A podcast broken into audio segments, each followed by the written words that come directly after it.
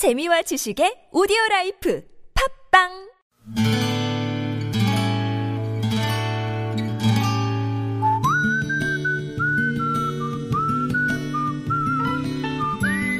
여러분 기억 속에서 여전히 반짝거리는 한 사람. 그 사람과의 추억을 떠올려 보는 시간, 당신이라는 참 좋은 사람. 오늘은 서울시 도봉구 방학 이동에 사시는 윤진희 씨의 참 좋은 사람을 만나봅니다.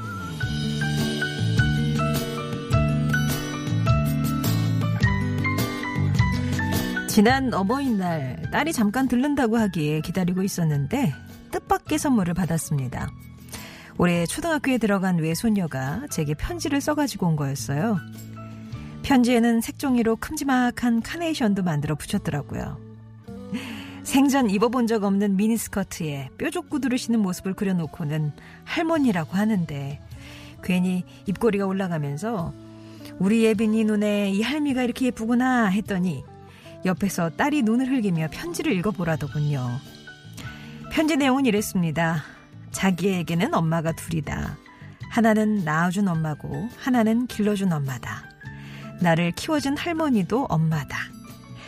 편지를 소리내 읽는 제게 딸이 그러더군요. 잘 썼지. 나 안 닮고 엄마 닮았나 봐. 라고요.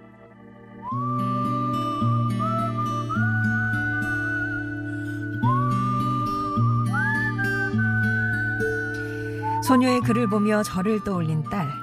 그리고 저는 고1 때 돌아가신 엄마가 떠올랐습니다. 시집 오기 전까지 신익이 되는 게 꿈이었던 엄마는 가난한 살림살이와 칠남매 뒷바라지에 시간을 바치면서도 늘 감성을 잃지 않으려 노력하셨죠. 그렇게 제 기억 속에서 저는 엄마의 등에 업힌 채 책 읽는 엄마를 신기하게 바라보곤 했더랬습니다.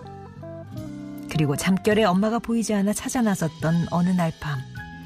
불빛을 쫓아가 보니 부뚜막에 앉아 희미한 알전구 불빛 아래서 글을 쓰고 계셨던 내 엄마 이종선 씨.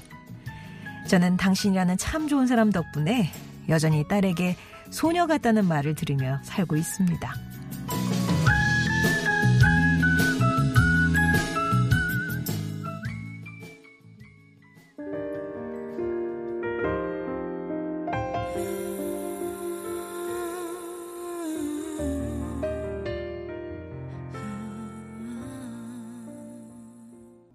들으신 노래는 어반 스페이스의 마더였습니다. 당신이라는 참 좋은 사람 오늘은 서울시 도봉구 방학이동에 사시는 윤진희 씨 사연이었어요. 생각해보면 그때 부엌은 그냥 밥 짓는 부엌이 아니라 어머니의 서재고 작업실이었던 것 같다. 회상하셨습니다. 당시만 해도 참 가부장적이었던 아버지는 글 쓰는 일이 궁상맞다고 어머니가 뭐 책이나 노트를 손에 들고 있으면 괜히 심술을 부리셨대요. 그런 남편과 또 칠남매에게 세 개의 방을 내주고 부뚜막에 서재를 차렸던 어머니는 늘 입버릇처럼 야, 나 혼자 글 쓸 방이 있었으면 좋겠다고 말씀을 하셨답니다. 그래서 칠남매가 나중에 크면 우리 어머니 서재를 꼭 마련해 드리고자 다짐을 했었었는데 막내인 윤진희 씨가 고1 때 돌아가시면서 그 꿈을 이루지 못하게 됐다고 하네요. 돌아가시고 유품을 정리하다 보니까 어머니가 한자 한자 써내려간 글이 적힌 공책이 12권이나 됐었는데 이제 자녀 자녀분들이 한 권씩 나눠 가지셨다고 합니다. 그리고 어, 엄마의 재능을 가장 많이 닮았다. 그런 이유로 윤진희 씨는 6권을 갖게 되셨대요. 아직도 엄마 생각이 나면 어머니 공책을 펼쳐보시는데 엄마 100일장에 나가서 상을 받아오면 엄마가 그렇게 좋아하셨던 게 아직도 눈에 선해요. 근데 어쩌죠. 저도 엄마처럼 끝내 시인도 작가도 되지 못했답니다. 그렇지만 엄마가 저에게 늘 시인이었던 것처럼 소녀는 저를 작가라고 불러주네요.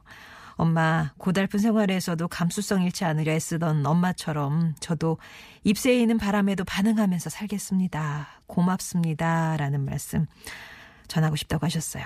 윤진 씨께는 천연 비누 세트 선물로 보내드릴게요. 이게 정말 DNA가 있는가 봐요. 어머님께 받은 그 작가적인 감수성이. 예, 딸은 좀 건너뛰었지만 예, 소녀에게 더 가네요. 아마 소녀 보시면서 어머니 생각이 더 많이 나실 것 같은데요. 송정의 좋은 사람들 3부는 이렇게 여러분 추억 속에 당신이라는 참 좋은 사람 사연을 함께 합니다. 들으시면서 2079번님이 엄마라고 부르면 왔니? 라고 대답해 주시던 그분이 참 보고 싶어지는 오늘입니다. 유유. 울렸군요, 또 이 사연이. 아, 여러분 추억 속에 그 누군가, 엄마, 아버지, 아니면 형제자매, 친구 다 좋고요. 마음속 얘기를 꺼내주시면 되겠습니다. 금요일에는 음성편지 배달하고 있어요. 그래서 여러분 목소리를 담아주시는 건데, 그 추억 얘기를 나는 좀 그렇다 하시는 분들은 당신 참여로 어, 참여하시면 되겠고요.